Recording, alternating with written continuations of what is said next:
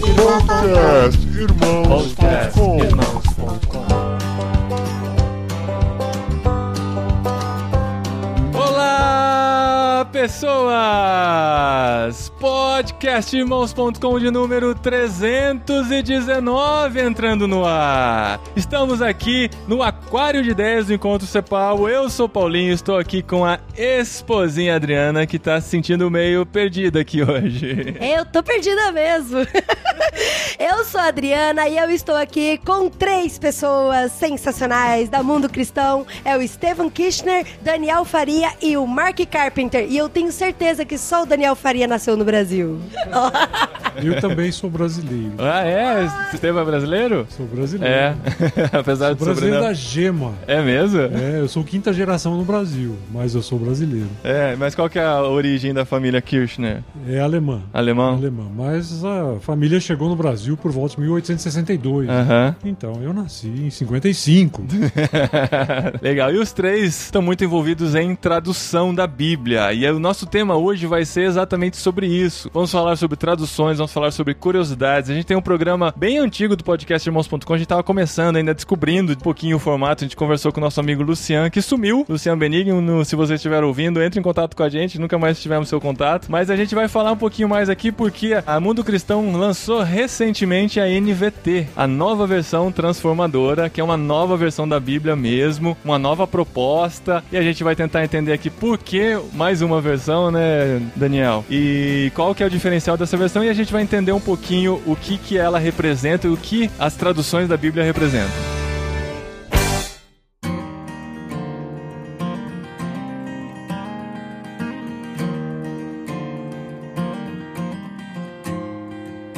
Então, mas assim, só pra gente contextualizar o pessoal que tá ouvindo e tal, eu queria saber um pouco, assim, de vocês, qual foi o papel de vocês, assim, com relação a alguma tradução da Bíblia? Se participaram de uma tradução ou de duas? Mais curiosidade mesmo. E o Mark Carpenter não falou se ele é brasileiro ainda, que agora eu fiquei na curiosidade. Eu não sou brasileiro por causa de três aninhos. Eu cheguei aqui com três anos de idade. Meus pais, eles vieram para o Brasil como missionários, né? Me trouxeram. E meus irmãozinhos já nasceram aqui, mas eu não escapei. Então, sou americano. O meu passaporte ainda é aquele azulzinho, né? então tá legal. Mas e aí, com relação ao envolvimento em traduções que vocês têm? A Mundo Cristão, ela existe desde 1965. Então ela está comemorando, vai comemorar esse ano 52 anos de Brasil.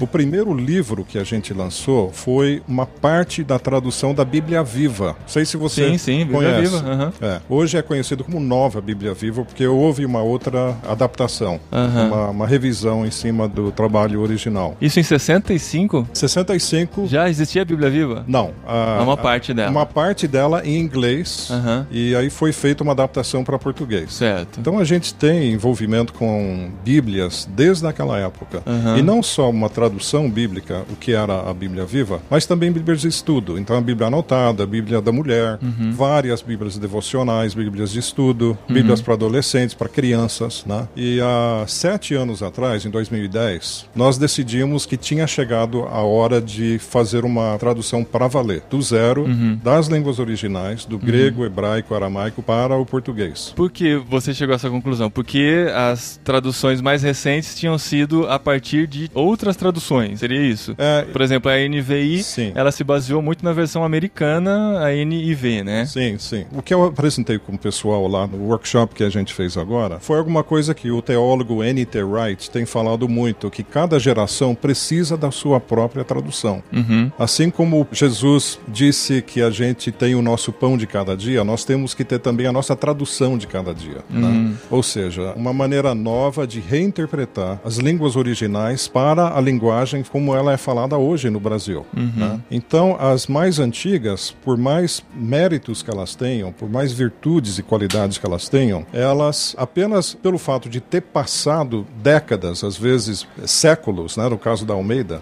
faz com que ela vai se distanciando da relevância do dia a dia das pessoas. Então, quando nós consideramos aquilo, a nossa experiência toda do departamento de Bíblias, aquilo que nós seríamos capazes de fazer se tivéssemos acesso a uma boa comissão de tradução, aí nós não tivemos dúvida. né? Então chamamos o Carlos Oswaldo, lá da Palavra da Vida. Ele montou uma equipe, inclusive com o Steven Kirchner, e começaram a trabalhar trabalhar. Quer dizer, houve todo um processo que antecipou como que nós vamos fazer, qual metodologia, quais textos originais adotar. Uhum. E no meio desse processo, o Carlos Oswaldo adoeceu. E o Stefan Kirchner, que está aqui conosco hoje, que participou desde o início dessa comissão, acabou então assumindo a direção desse projeto. Em 2014, o Carlos Oswaldo faleceu, de fato, mas o Stefan, ele conseguiu então, com base em tudo que tinha sido feito e os entendimentos entre eles até então, dar andamento, dar direção, dar sequência e a Bíblia, enfim, saiu dentro do prazo. Em seis anos de projeto. Seis anos de muito trabalho. Seis anos é um tempo curto, né? Pra um trabalho desse tamanho até, né? Olha, as pessoas perguntam sempre a gente sobre isso, como que a gente conseguiu fazer em seis anos? Uhum. Nós conseguimos porque hoje tem um negócio que chama internet. Faz uma que, boa que- diferença. É, que faz com que sejam possíveis Consultas, reuniões, é, é.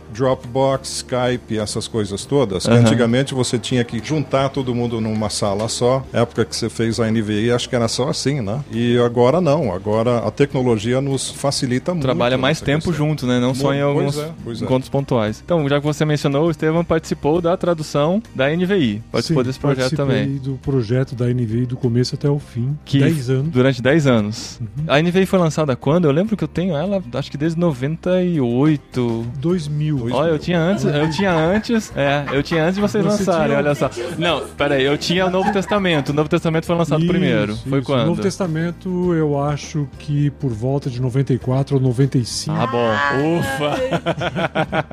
Então, ele não tem Chute informações privilegiadas, não.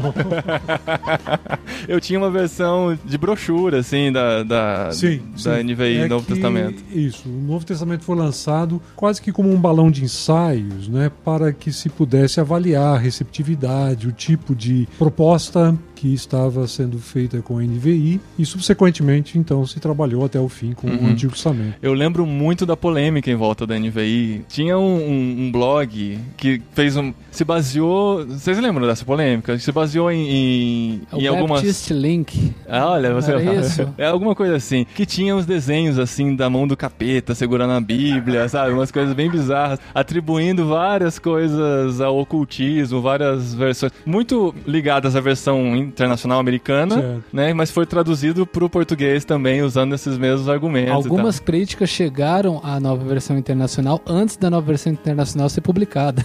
Justamente Então, com base na é. NIV, na New International Version. Não, mas assim, salvo as bizarrices, é um marketing de graça, né? Também, né? Porque. Sim.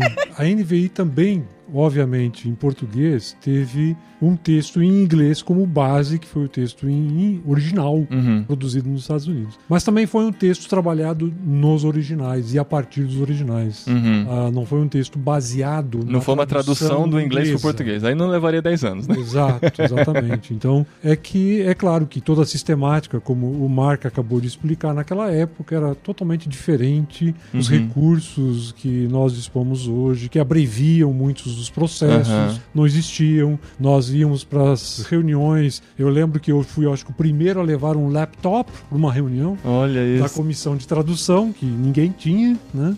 E eram pilhas de papel, na realidade, né? Então, por isso também a extensão do processo, do, ta- do Uhum. tempo de duração do projeto, mas também foi uma tradução feita a partir dos originais. É claro que, inclusive alguém me perguntou há pouco sobre isso no seminário, as diferenças entre NVT e NVI. Hum. A NVI, dentro do seu contexto, tinha uma opção talvez um pouco mais restrita dentro do contexto brasileiro, porque era uma novidade ainda, uma tradução um pouco mais ampla, mais abrangente, menos tradicional. Hum. Então a NVI não saiu muito daquilo que era o vigente nesse Uhum. sentido. Por isso nós temos hoje a possibilidade de ter uma NVT. A NVI abriu caminhos. Né? Então nós temos que reconhecer isso. E vocês acham a NVT acabou não sendo tão criticada, sofrendo tanto apedrejamento por conta que as pedras foram mais pra NVI, né? E aí meio que deu uma suavizada depois. né? A NVI abriu o caminho, né? Para uma nova versão. Apanhou primeiro, né? É.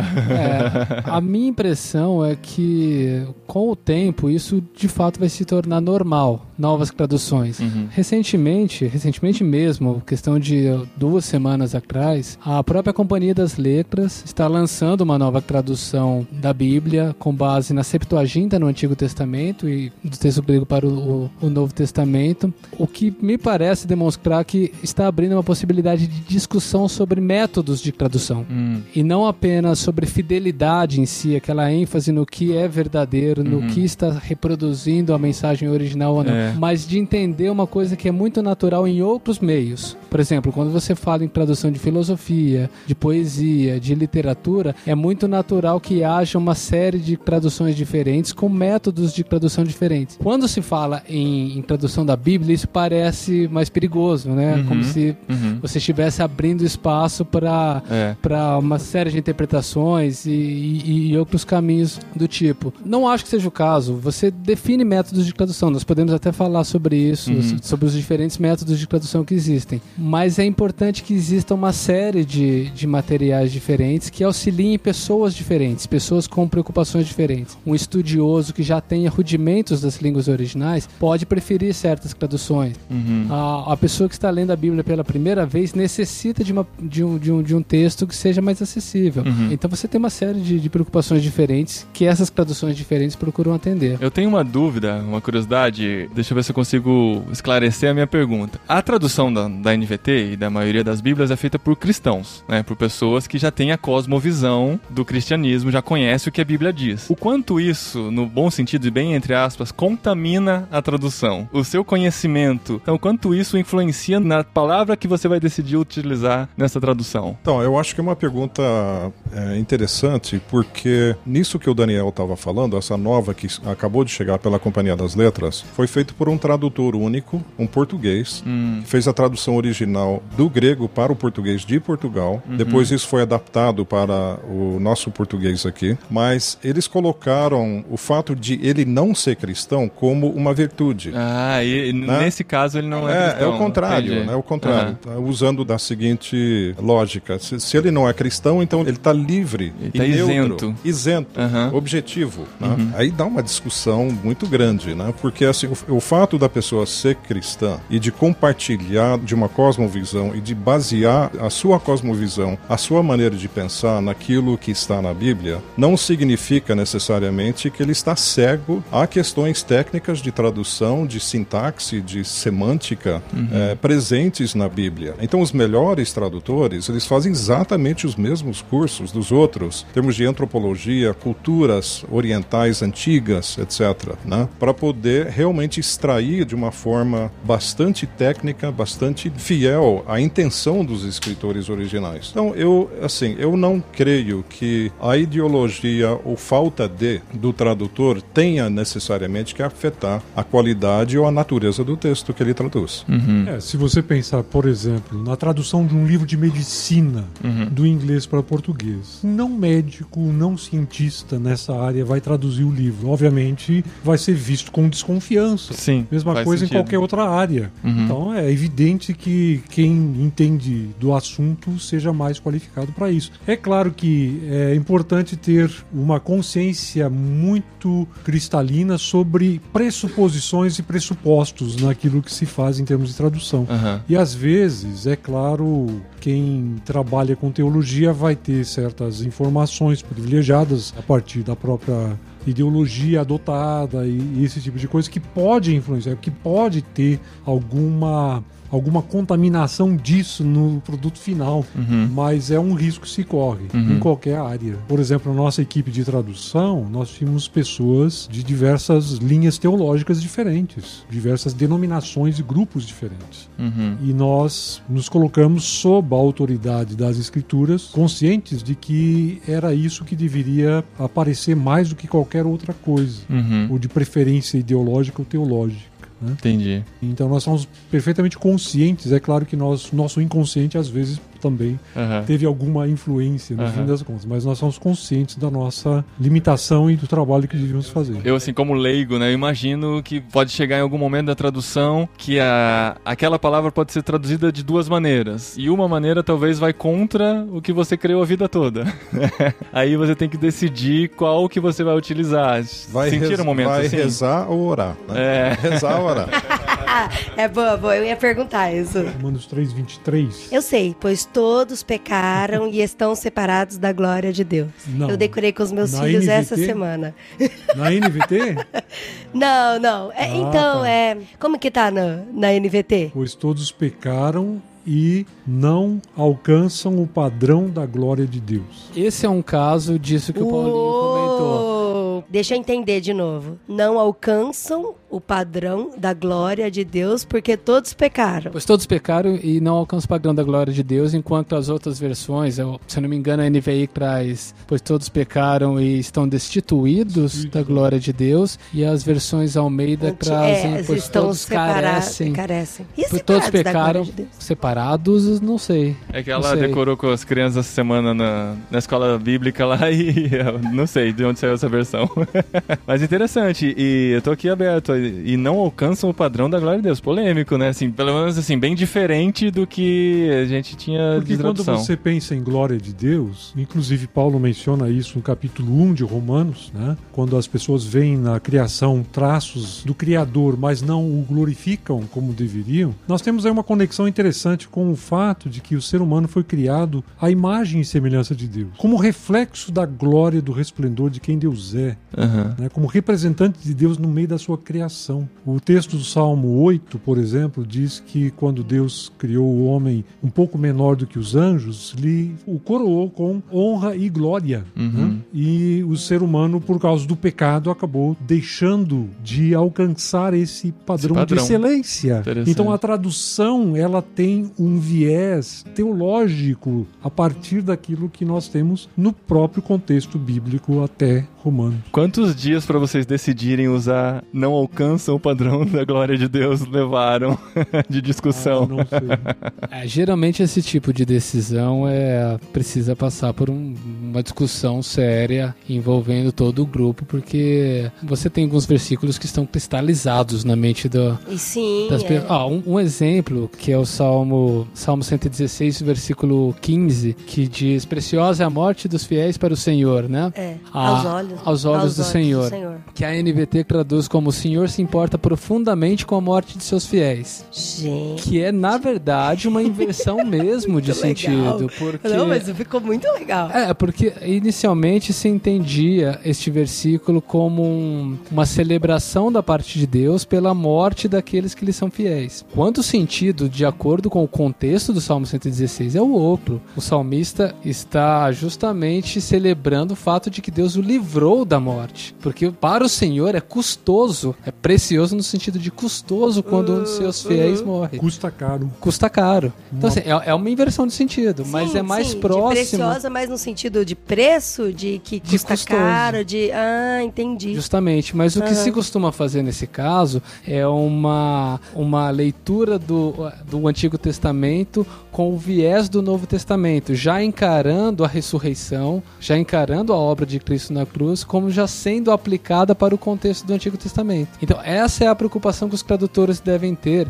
quando olham para a, a- a tradução. Qual é o contexto daquele texto, daquele livro em si? Qual era a mentalidade do povo hebraico quando redigiu todos os livros do Antigo Testamento? Como a, a inserção de Jesus Cristo no mundo afeta essa interpretação? entendi. São muitas coisas a serem levadas em conta, além do, do aspecto meramente eh, literal de uma tradução, de traduzir os versículos palavra por palavra, nessa filosofia de tradução que se chama de equivalência formal. É preciso ir além, às vezes, em certos casos, daquilo que é a equivalência formal, essa tradução E, e também da tem, forma. tem, tem algo a ver com a cultura para que qual você vai traduzir? A tradução, é- ela, ela nunca é de mão única, né? Uma via de mão única. Nós estamos considerando que ela parte de uma realidade específica, a realidade do texto bíblico, mas que precisa ser transposta para o público receptor. Se você ignora o público receptor, você não tem tradução, você tem o texto original. Você precisa levar em conta como as pessoas que vão ler a sua tradução, como elas pensam, como elas se comunicam, E tudo isso é pensado no, no- no grupo de pessoas que são escolhidas para participar da, da, da tradução. Sim, porque além dos especialistas, na realidade do texto original, nós tivemos uma equipe de revisores da própria Mundo Cristão, do corpo editorial da Mundo Cristão, composto de pessoas com formação não em teologia, Ai, mas fala, eu tô curiosa. mas, saber. por exemplo, eu, eu mesmo sou vou ver. formado em jornalismo. Eu não Que sou legal. teólogo. Eu, E você é novinho, né? eu sou. eu sou. Tá bom, acho que sou. 30 em anos. comparação aqui, obviamente, é. Representando a nova geração, olha É, aí. acredito que seja. Mas, ah, por exemplo, eu sou formado em jornalismo. Nós tínhamos o, o nosso diretor financeiro da Mundo Cristão leu todo o material da NVT. Diretor O financeiro. diretor Só que o financeiro. diretor, ele tem que qualificar isso mais, porque É. esse diretor financeiro É. foi meu aluno num seminário, Entendi. fez uma- um trabalho final de curso com uma gramática instrumental do grego do Novo Testamento. Quer dizer, esse é o diretor financeiro. é um Exato. cara que faz Mundo planilha no Excel, Exato, mas né? é, Vamos é, ver, é, né? é para mostrar combinar. assim que é uma equipe bem ampla. Temos Tem alguma jornalistas, mulher? Tem alguma mulher? temos a, a nossa gerente editorial, a Silvia Justino, vai estar que aqui vai na estar CEPAL aqui no Encontro Cepal. amanhã. Ela é e quando a gente formada já gravou, ela já esteve, foi muito boa a palestra. Ó, ela é formada em letras, tem um conhecimento gramatical muito acima da média, um conhecimento de estilos literários muito acima da média e que colaborou imensamente para a redação final do texto. Ou seja, você precisa ter essa preocupação não apenas, repito, com aquela realidade do texto original, mas levar em conta quem está lendo isso. É por isso que é muito interessante quando você tem uma editora de livros e não uma sociedade bíblica, com todo respeito ao ótimo trabalho que uma sociedade bíblica pode fazer. Mas é muito interessante quando você tem uma editora de livros produzindo uma tradução, porque nós temos uma experiência, como o Mark disse, de 52 anos de contato direto com o leitor e de entender Que como legal, o leitor. Faz muita diferença. é, eu acho que isso ajudou muito. Então nós tínhamos esse, esse intercâmbio entre uma equipe de um comitê de tradutores especializados nas línguas originais, formado por esse grupo extremamente competente de teólogos, mas que também tinham experiência com tradução e que conheciam a língua portuguesa muito bem, e do outro lado, pessoas que tinham algum conhecimento cristão da teologia, algum conhecimento, até certos rudimentos das línguas originais, mas que tinham essa preocupação maior com a própria língua das pessoas que, que receberiam o texto final. Legal.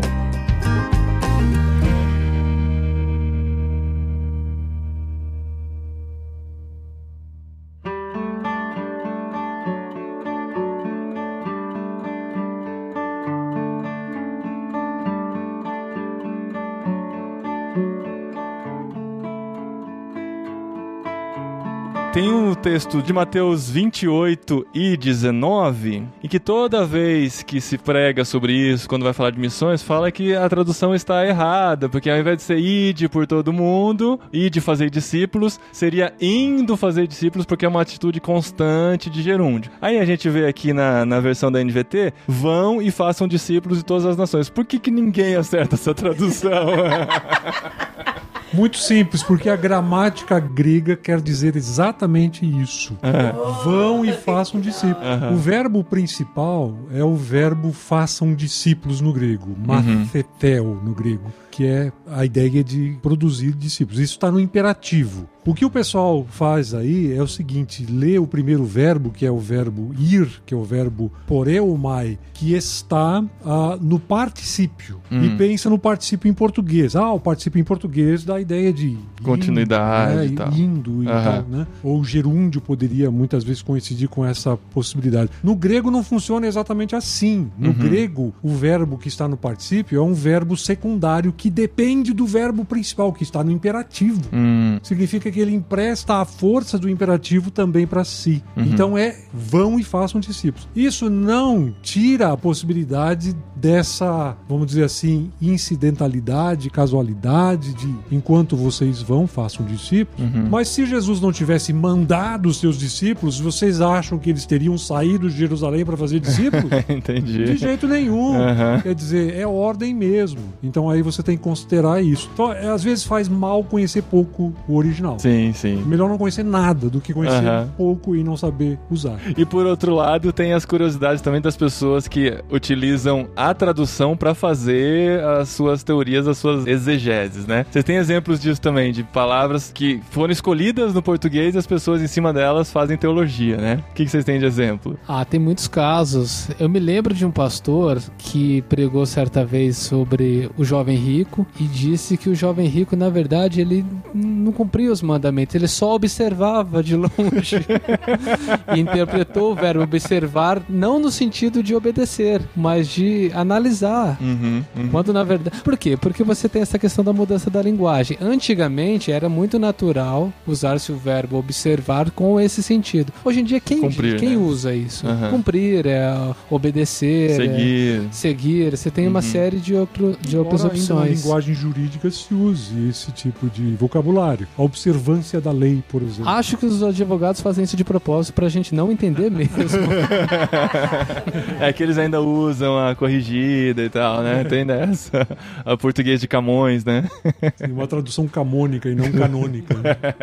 Mas eu acho interessante que daí o cara faz um- uma pregação, uma mensagem inteira por conta de uma palavra, né? Eu não sei. A maioria das mensagens que eu já ouvi, onde a pessoa pega só uma palavra pra fazer uma mensagem daquilo, pra mim foi muito estranho, sabe? Porque tem que sempre analisar todo no contexto, na frase. E uma outra coisa que pra mim eu acho muito esquisito, assim, de verdade. Tem, tem gente que quando vai falar em público e vai fazer uma mensagem, fica o tempo todo trazendo, porque a língua hebraica diz que, ah, ah, que quer dizer que não sei o que tem. E, meu, o Estevão já foi lá e já, já escreveu na Bíblia o que, que significa isso, sabe? E eu, eu, pra mim, eu não entendo, assim, qual que seria todo o sentido com relação a isso. O ideal, do ponto de vista acadêmico, como no meu pensamento, seria que todo mundo aprendesse grego e hebraico para ler os originais.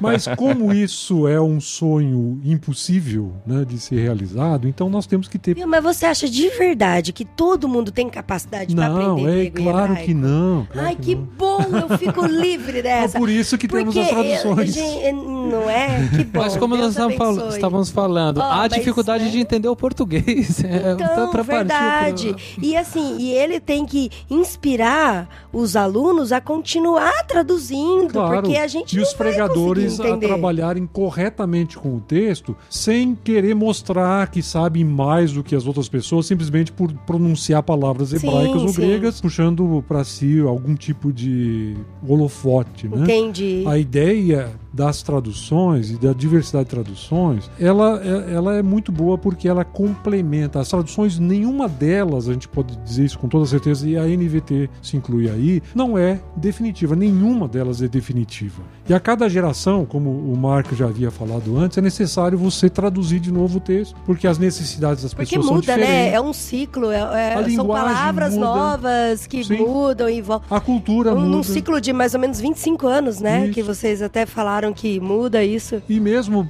para, por exemplo, suprir a necessidade das pessoas que nunca vão ler nos originais, Ah, você tem a vou, possibilidade desculpa, de eu não vou ler você tem a os possibilidade de, de, comparar as traduções. E às vezes isso leva a, uma, a um entendimento melhor. Às vezes a alguma confusão também, é claro, ou indagações. Mas aí você pode consultar livros, pode consultar o seu pastor, ou pessoas mais qualificadas que podem ajudá-lo nisso. Né? Mas eu acho que as versões e traduções são um acréscimo à possibilidade de entendimento da palavra de Deus. É muito importante isso. Uma preocupação que a NVT teve nesse sentido é o de usar as notas de rodapé. A Bíblia tem, a NVT tem 4 mil notas de rodapé. É quase uma Bíblia de estudo nesse sentido. Que são no, no sentido de dar uma outra possibilidade em alguns casos. Há, há uma série de critérios para as notas. Por exemplo, quando uma metáfora é apresentada no texto, a nota de rodapé traz o texto original para que o leitor mesmo consiga fazer esse, esse processo de esse, esse raciocínio para entender qual foi a lógica usada pelos tradutores para se chegar àquela tradução.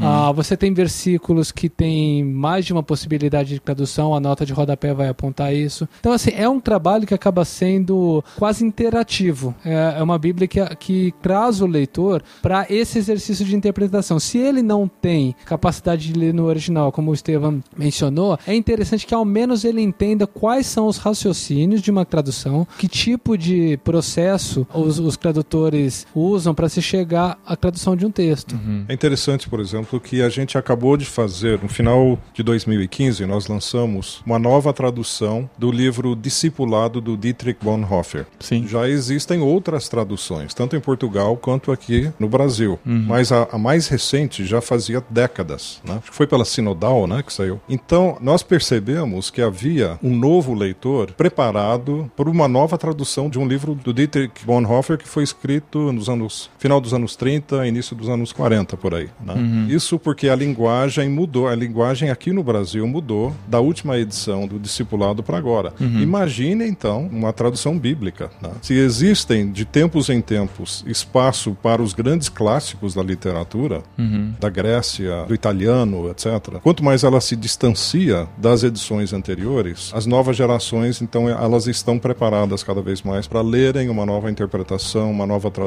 uma nova luz sobre aquele texto que achavam que já conheciam. Isso é muito natural fora do meio cristão. Para pegar um outro exemplo, a Ulisses de James Joyce, é um clássico da literatura de 1922, não é tão antigo. Uhum. Ele tem em português, se não me engano, três ou quatro traduções bem conhecidas, até uma do Antônio Wise, o dicionarista. Uhum. As quatro traduções são extremamente premiadas, são uhum. ótimas, muito elogiadas e elas são diferentes umas das outras. Uhum. Então, ué, mas por que que essa merece um prêmio e merece um elogio? Se ela é diferente, a outra já não era boa? São traduções diferentes.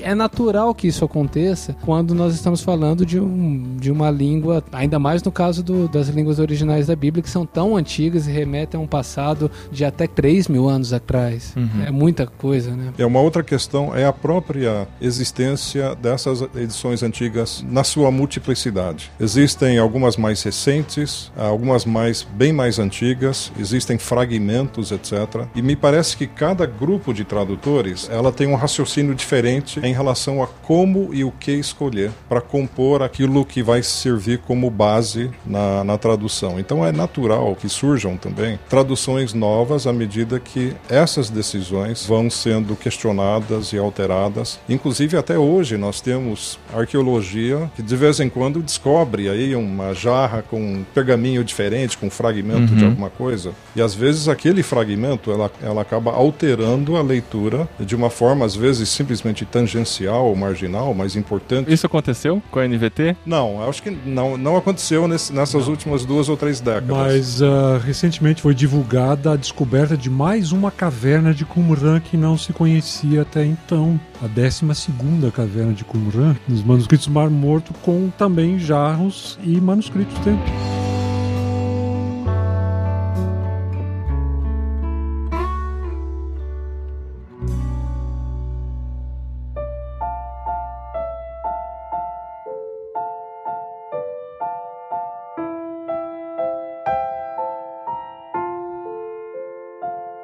Eu cresci, infância e adolescência, com a Almeida Revista Atualizada. Né? Os versículos que eu sei de cor são dessa versão e tal. E eu lembro que nelas tinha aqueles trechos entre colchetes, que eram textos não presentes em alguns manuscritos, ou na maioria dos manuscritos, alguma coisa assim. Provavelmente nos manuscritos mais antigos. Não estavam nos mais antigos. Estavam... Então seriam como se fosse uma explicação dada pelos copistas para se entender melhor o que estava naquela mensagem. Pode ser pensado é isso. Temos... Ou pode ser linhas diferentes. Não, isso aí corresponde, sabe o que? As edições por exemplo, do Novo Testamento grego, que são edições feitas por acadêmicos ao longo dos anos, né, dos séculos. Nós temos, por exemplo, a 28ª edição da chamada Nessel Allen, e temos uma quarta edição da United Bible Societies. São duas versões um pouquinho diferentes do Novo Testamento grego que são resultado de comparação e compilação de cópias. Do Novo Testamento nós temos quase 5 mil cópias manuscritas, uhum. abrangendo desde o final,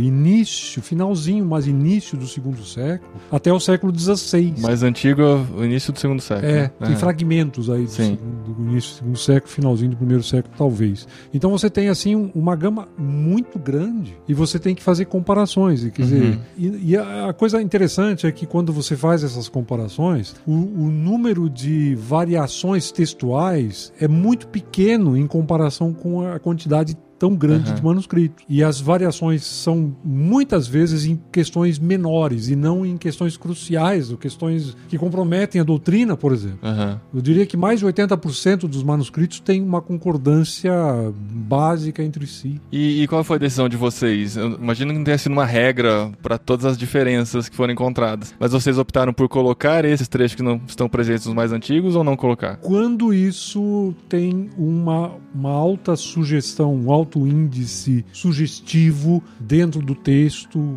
cabe bem no texto e tem, vamos dizer assim, um apoio dos estudiosos em geral em relação a isso. Tá. Então isso muitas vezes aparece em algumas Da mulher samaritana, acho que tem um trecho grande, né? João capítulo 7, Aham. 53 até 8, 10, né? Tem- temos ali. É, eu lembro que era um trecho bem grande. Vocês mantiveram, obviamente, né? Certo. Esse é um texto que tem uma certa discussão. As observações dos estudiosos e dos comentaristas de João, por exemplo, mais recentes, dão a entender que provavelmente ele não fazia parte do texto original de João, mas que a uma certa altura, muito lá atrás, passou a fazer parte do texto de João. né? Então é um texto que tem uma nota de rodapé dizendo: olha, nós não temos comprovação disso nos textos Certo. mais antigos. Aham. Mas parece que a igreja incorporou isso. Assim como também nós temos o final de Marcos 16, de 9 até 20, que é um dos quatro finais de Marcos concorrentes entre si. Ah, é? Para o final de Marcos. Nós não temos um final de Marcos que tchan tchan ganhou. Ah, mas mas assim, mas são parecidos ou são muito diferentes? Essas quatro. Esse é o chamado final longo de É. Marcos, que é o mais tradicional, que foi, vamos dizer assim, popularizado pela King James, 1611. Uhum. né? pegando do textos Receptus, que era uma versão da, do Novo Testamento grego da época. Todas as versões que temos hoje é essa linha. Geralmente tem lá esse texto, mas a NVI já colocou uma nota também sobre isso, dizendo Aham. que não faz parte dos textos mais antigos. Aham. E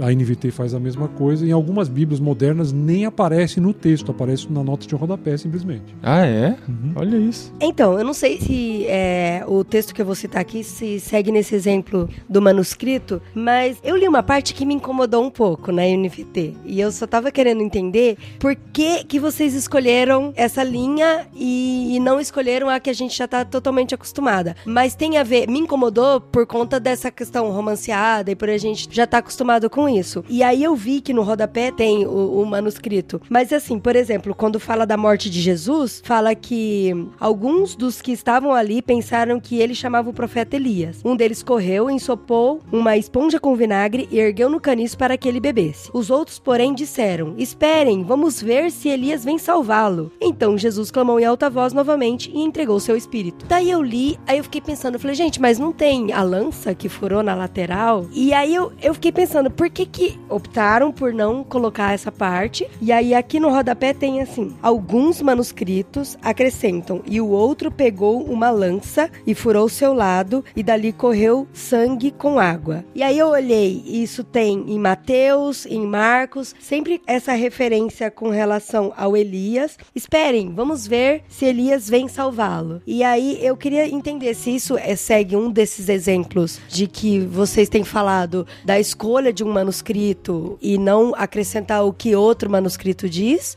e, e tentar entender assim como que é feito é, essa unanimidade de vocês que estão trabalhando na tradução da Bíblia optar por tirar essa essa parte. Esse caso teria que olhar com mais calma e cuidado para ver todas as implicações que isso tem, mas provavelmente a ideia aqui é de que esse texto não consta dos manuscritos mais antigos. Tem alguns textos assim, em alguns lugares, versículos inteiros, não só partes de versículos que não estão lá nos textos mais antigos. Em Marcos tem alguns deles no capítulo 10, se não estou enganado. Então tem alguns textos assim, problemáticos. Esse é um Caramba, texto muito então- tradicional, né? Muito Sim, conhecido. e, é- e tem filmes, tem- não, e é- gravuras, Não, e na- Bíblia Ilustrada. Na realidade, na realidade, você tem em João 20, quando Tomé vê as marcas dos pregos nas mãos e o lado de Jesus. Mas isso é mencionado, então. isso, é não mencionado em João, Ah. mas não é mencionado, quer dizer, o texto Mateus, de Marcos, Mateus Lucas. não tem isso, vamos dizer Ah, não assim, tem o- o testemunho de aparentemente Tomé. do original, do original. Tá, Mas em João tem. Aham. Quer dizer, você, você não, não fica sem isso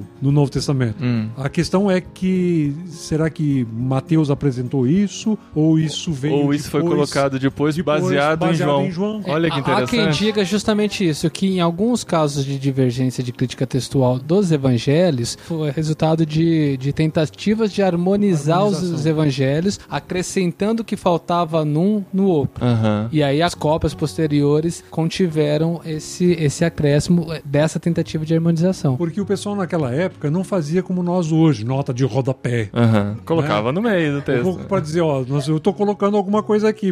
Rodapé do sabem- pergaminho, né? Sabe o que eu tô fazendo? É, não tinha esse recurso, né? Então, às vezes, a coisa simplesmente era acrescentada na próxima cópia que era feita. Uhum. Às vezes colocava na margem. É um escriba bem criativo que É, se aventurava lá. E aí nós temos nos, nos próprios evangelhos, os evangelhos sinóticos, eles têm diferenças entre si em algumas narrativas. Uma pessoa me perguntou agora há pouco mesmo, você pode me explicar por que em Mateus diz que a mãe de Tiago e João pede para Jesus para um sentar à sua direita e outro à esquerda quando ele vier no reino, na sua glória, e por que em Marcos diz que foram eles mesmos que pediram para Jesus e não põe e tirou a mãe do meio, né?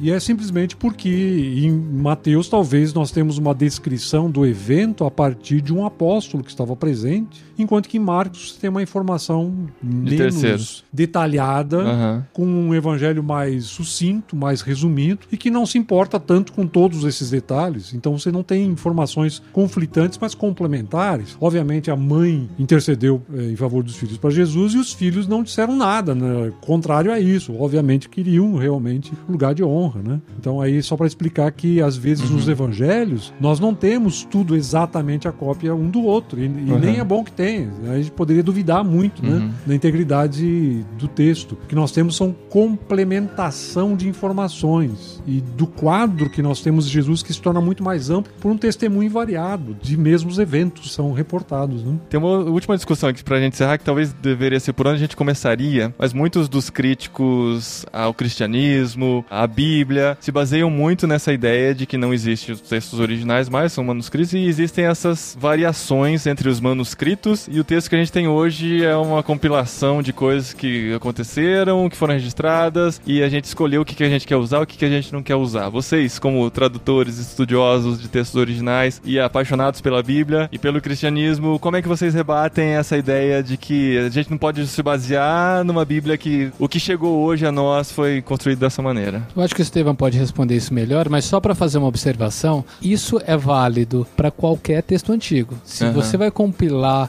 e é exatamente esse o termo, compilar os manuscritos de Platão, de Aristóteles, de Homero, de Júlio César. Júlio César, Magália. de Cícero, do- de tudo que remeta a esse período, aqueles séculos anteriores à vinda de Cristo, e mesmo dos primeiros séculos, existe o mesmo tipo de problema com um, diferencial. A quantidade de manuscritos que sobreviveram da Bíblia é muito superior, tanto em qualidade quanto em quantidade, em relação a esses outros textos clássicos. Exatamente nessa mesma linha, um texto do F.F. Bruce merece confiança no Novo Testamento, que é da Vida Nova, que é um texto muito bom que fala exatamente sobre isso. Discute ali os textos de Platão, Aristóteles, Júlio César, a Guerra na Gália, né? E tem aí seis, doze, dez cópias daqueles textos desse pessoal lá atrás. No Novo Testamento nós temos quase 5 mil. Do Antigo Testamento tem- temos diversas testemunhas, não- nem, não tantas assim quanto do, do Novo, mas muitas e mais variadas possíveis. Então você tem aí uma comprovação muito grande. Os escritos originais, novidade para muitos dos ouvintes aqui. A igreja nunca teve simultaneamente todos os originais da Bíblia. Olha só. Nunca teve. Aham, Nunca. aham. Por quê? Porque eles foram se perdendo com o uso. Paulo escreveu uma carta para uma igreja, dessa carta fizeram-se cópias que foram enviadas depois para outras igrejas, mas aquela original não se, não, não se preservou, porque ela foi usada, foi lida, foi manuseada. Então, a igreja, lá no século IV, no quinto, e, e final do século IV, início do século V, quando veio assim a finalização do chamado processo de canonização no Novo Testamento, não tinha faz muito tempo nenhum dos originais. Uhum. E ao mesmo tempo tinha toda a confiança de que a palavra de Deus tinha sido preservada, que a autoridade apostólica, que foi aquilo que estava por trás dos textos escritos, né, continuava mesmo nas cópias, embora houvessem diferenças entre manuscrito e manuscrito. Né? Uhum. Porque a palavra de Deus é maior do que simplesmente ah, aquilo que está registrado. A palavra de Deus é, é aquilo que Deus pronuncia. Tanto é que Paulo diz em 2 Timóteo 3,16 que toda a escritura é soprada por Deus, né? É inspirada por Deus, no sentido de soprada por Deus, como se fosse o que está escrito aquilo que Deus fala. Então é muito maior do que simplesmente essa questão, vamos dizer assim, de tecnicalidades. Né? A autoridade está na essência daquilo que é pregado, anunciado. divulgado acerca de Cristo e de toda a revelação. Então, nós temos aí alguma coisa muito sólida que está um testemunho uh, até hoje marcante, transformador uh, ao longo dos séculos aquilo que é a palavra de Deus. Última pergunta, quem que deu o nome NVT? E o marketing falando. Ah! Eu acho que nenhuma decisão teve tantas reuniões quanto essa. É. Muitas, muitas, Foi muitas. mais do que decidida da glória Sim, de Deus, lá foram do padrão da glória de Deus. Literalmente centenas de possibilidades foram consideradas. Aham. Então a gente foi olhando isso de, de diversas formas, chegamos nessa proposta. Quando a gente foi lá para Tyndale, que é uma, uma editora que nos ajudou com a, essa questão da metodologia, não a tradução em si, mas a metodologia da tradução, e nós mencionamos essa ideia para eles, eles falaram fantástico, porque a gente vai usar essa mesma palavra como slogan da nova versão transformadora do link, do, do daquele que é linkado à nossa eh, edição em inglês lá nos Estados Unidos. Ah, vai ter uma equivalente em inglês, é isso? Então, não, é o, é o contrário. É, a gente conhecia bem esse pessoal. É um grupo de eruditos que trabalha nos Estados Unidos, fazendo esse trabalho de metodologia de tradução Ah, tá. e também escolha dos manuscritos originais. Então, nós trabalhamos com esse pessoal para nessa primeira fase, antes da tradução. né? Uhum. Então, é, por conta disso, a gente tem mantido um bom relacionamento com eles. Inclusive, essa semana eu estou indo para lá de novo para ter uma reunião com eles. E eles acharam fantástico, porque é uma palavra que eles usaram lá, sem saber da nossa decisão aqui. Ah, que legal. Muito bom, muito bom, muito gostoso ter esse tempo aqui com vocês. Obrigado, Mark. Obrigado, Daniel. Obrigado, Estevam. Obrigado. Foi muito legal, são várias curiosidades que eu sempre tive, pude esclarecer hoje aqui nesse, nessa sala VIP do Encontro Cepal. A gente tem que agradecer muito a Mundo Cristão, né, por essa nova versão. Eu tô curtindo muito, tenho usado ela desde dezembro, tô gostando bastante mesmo, tem se comunicado muito comigo. E eu sou dessa geração, né, sou dos jovens, né, dessa, da, da molecada aí. e obrigado por participar aqui com a gente mesmo, valeu.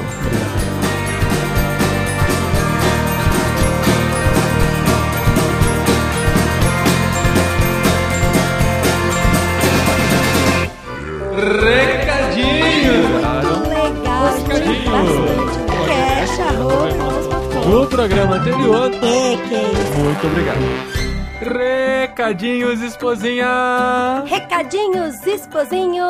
Estamos de volta do Encontro Cepal. Na verdade, de uma maratona de coisas, né? Veio o Vocari, veio o Encontro Cepal, foi tudo muito especial. E a gente volta com uma tonelada de conteúdos aqui pro podcast. Olha só, eu falei já pra algumas pessoas que a gente encontrou pessoalmente e agora eu vou falar pra vocês. Temporada tá sensacional de programas, viu? Muito inspirador, né, amor? Sim, foi muito legal. Tanto no Vocari quanto no Encontro Cepal. Um conteúdo magnífico. A gente aprendeu muito, sem dúvida nenhuma, essa semana lá no Encontro Cepal. Com tanta gente que a gente conversa, tanta experiência a gente troca. E a gente gosta muito de compartilhar isso com vocês. Às vezes a gente tá batendo papo com alguém lá no aquário, uma coisa informal, a gente fala: não, a gente tem que gravar isso. Isso é muito interessante. Vamos gravar, vamos fazer um programa sobre isso. Foram muitas pessoas no nosso aquário pra gente conversar e, assim, tiveram muitas histórias, né? Aham, foi a nossa, como a gente sempre fala, o Aquário de 10 é a nossa sala VIP, né? A gente bate papo, grava e troca muita experiência. Foi muito especial. E o Aquário de 10 desse ano só foi possível porque a gente teve um patrocinador muito especial, que foi a Aleluia Bells, com o nosso amigo Danilo Cardoso, que esteve lá com suas camisetas, que são as camisetas que eu uso praticamente todos os dias. Sim, menino Paulinho usa Aleluia Bel. Menino, menino Paulinho.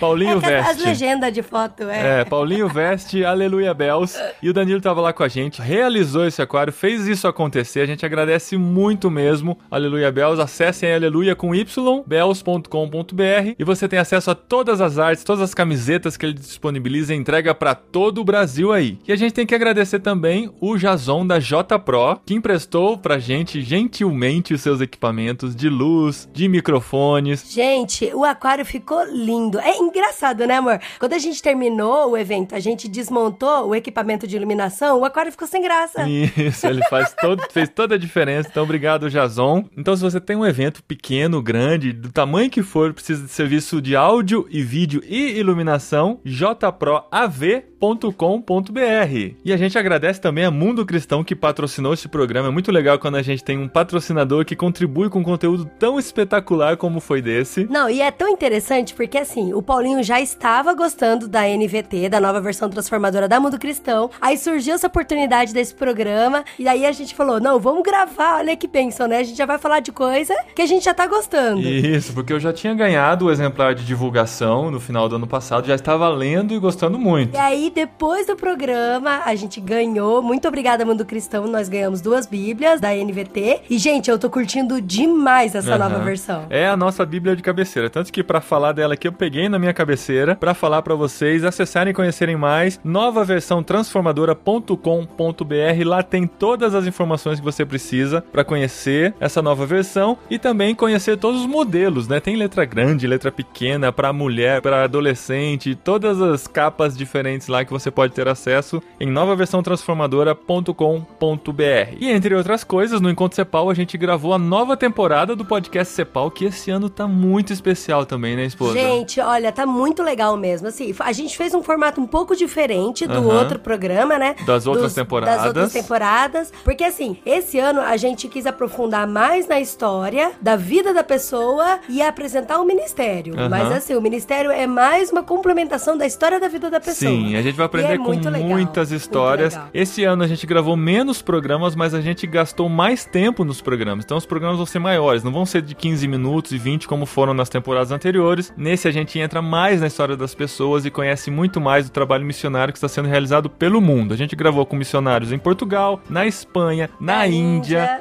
várias partes do Brasil. Então fica ligado aí no feed de irmãos.com e também no feed do podcast Cepal. Você vai ter acesso a todo esse conteúdo tanto no site irmãos.com quanto no site da Cepal também. Fica de olho aí que eles vão entrar aí na sua timeline. Gente, escuta mesmo. Porque tem algumas pessoas que às vezes acham que o podcast Cepal vai ser um podcast de missão, ou um podcast sobre uma área Ou um missionária. podcast institucional da Cepal, de forma nenhuma. A gente tá Não, falando com não. pessoas, São po- aprendendo, conhecendo realidades que não podemos ignorar. Sim, gente, são podcasts inspiradores. Vocês crescem muito. Eu cresci muito com aquelas histórias, né, amor? Sim, então fiquem ligados aí que eles vão aparecendo mensalmente aí no seu feed, na sua timeline. E pra encerrar, o momento Ah. mais esperado do ano, pelo menos pra Pra eles e pra nós. Programa muito especial que a gente grava com nossos filhos lá no Aquário de Ideias é o podcast irmãos.com infantil entrando no ar daqui a Oh, pouquinho gente. aqui nesse apêndice do programa especial da Mundo Cristão. Muito obrigado a todos que participaram com a gente, a todas as amizades que fizemos e fortalecemos no Encontro Cepal. Obrigado aos patrocinadores e fiquem aí com essa singeleza de podcast que inicia essa nova temporada de podcasts Cepal Irmãos.com, Aquário de Ideias e tudo de bom que vem por aí nesse ano ainda.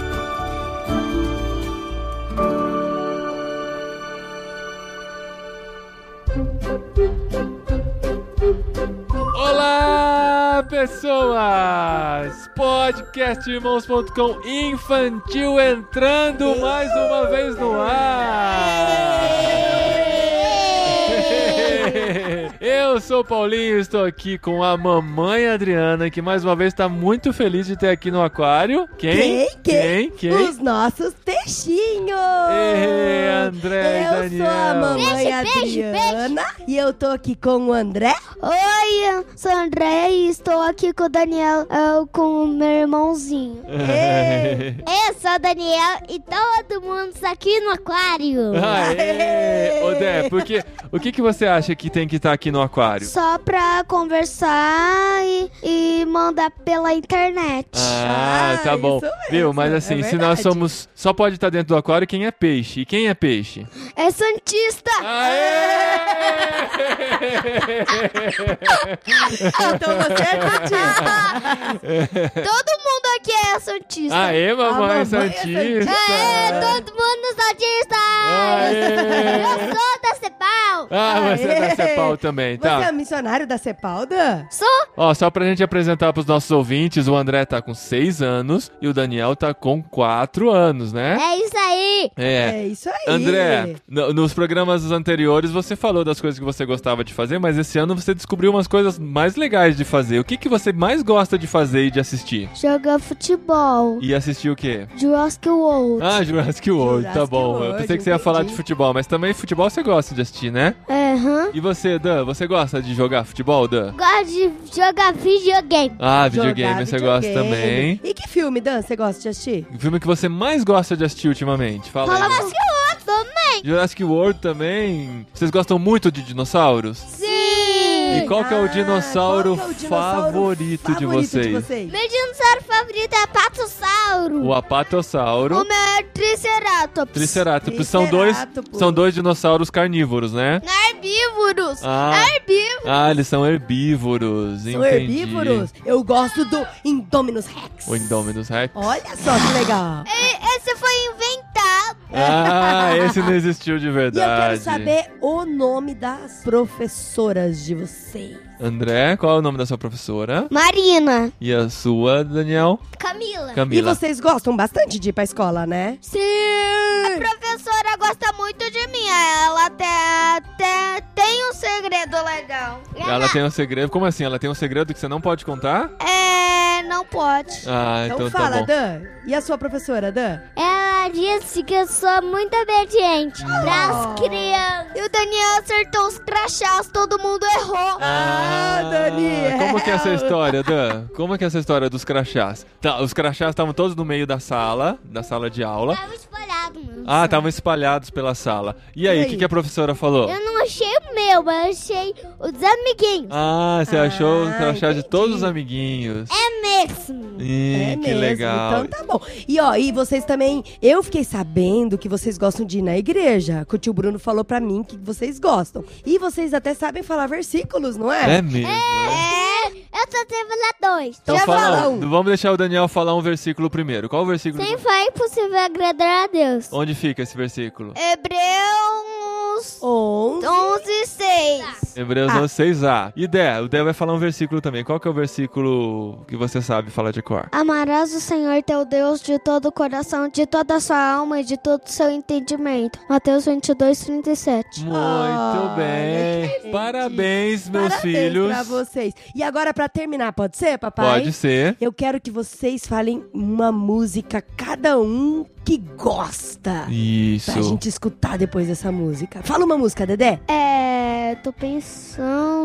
Auê, auê. Auê, Auê, auê, auê. do filme Moana. Essa música é muito legal mesmo, né, Muito bom. E o Daniel, qual outra música que você gosta muito de ouvir? Taste the feeling. Can't Stop the Feeling. Canta um pouquinho aí, Dan. No microfone, vai lá. I got this feeling. Não vou cantar. Então tá bom, Ah, não tem Tá problema. bom. A gente agradece muito a participação de vocês, meus filhos, em mais um Isso, Aquário de 10. Já é o verdade, terceiro ano que terceiro. vocês participam aqui do Aquário de 10, do Meu nome é. Daniel. Eu e vocês sei, querem mandar é um Daniel. abraço pra alguém? Pra gente dar tchau? Sim, Pra quem você quer mandar um abraço? pra todo mundo que tá ouvindo. Todo mundo que tá Todo mundo que ouvindo, tá o André. ouvindo. O Daniel já saiu do podcast, ele já, já tá.